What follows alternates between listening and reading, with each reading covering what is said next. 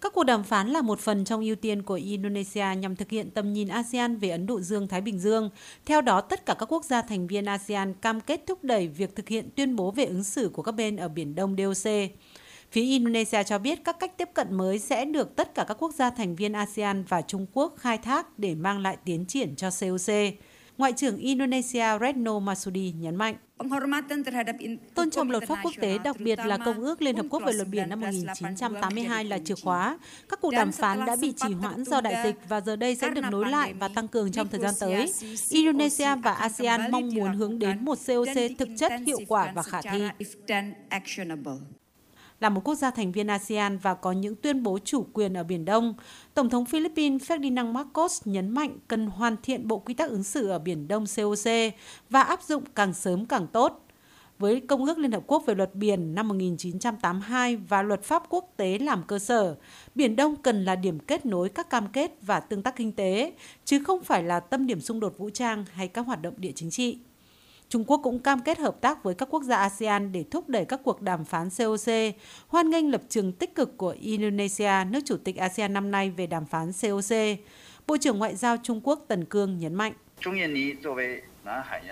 Trung Quốc và Indonesia sẽ hợp tác với các nước ASEAN khác để thực hiện đầy đủ và hiệu quả tuyên bố về ứng xử của các bên ở Biển Đông, đẩy nhanh tham vấn về bộ quy tắc ứng xử trên Biển Đông và cùng nhau duy trì hòa bình ổn định ở Biển Đông.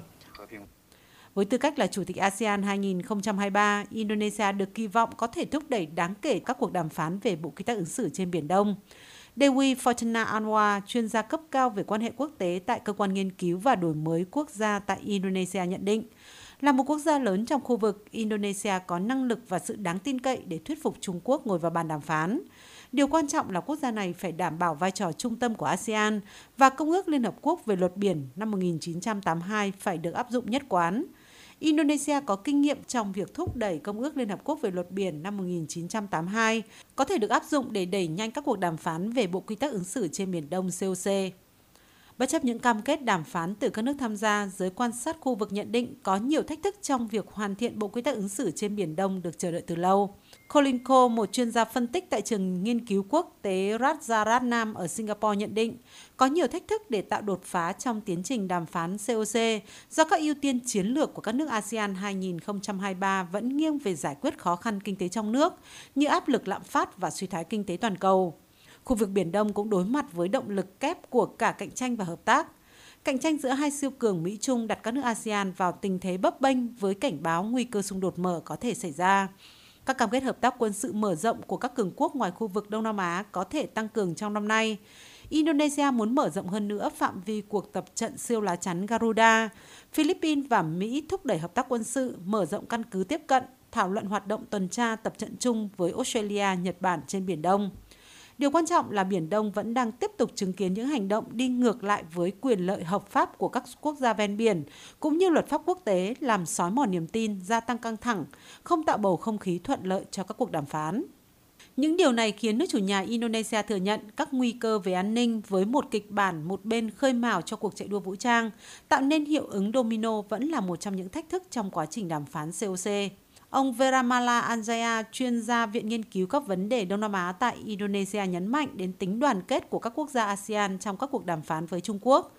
Ông cho rằng các nước ASEAN phải quyết tâm đoàn kết gạt bỏ lợi ích xung đột giữa các nước thành viên để có tiếng nói chung nhằm đạt được bộ quy tắc ứng xử trên Biển Đông COC ràng buộc về mặt pháp lý. Do không có tính ràng buộc về mặt pháp lý, tuyên bố về ứng xử của các bên ở Biển Đông vẫn chưa phát huy hiệu quả trong việc giải quyết các tranh chấp trên biển. Đó là lý do tại sao cần có một công cụ có tính ràng buộc pháp lý mang hiệu quả thực chất là Bộ Quy tắc ứng xử trên Biển Đông dựa trên UNCLOS năm 1982. Các nước ASEAN phải đoàn kết trong việc thúc đẩy nhanh các cuộc đàm phán để tiến tới sớm ký kết một bộ quy tắc ứng xử trên Biển Đông, ràng buộc về mặt pháp lý.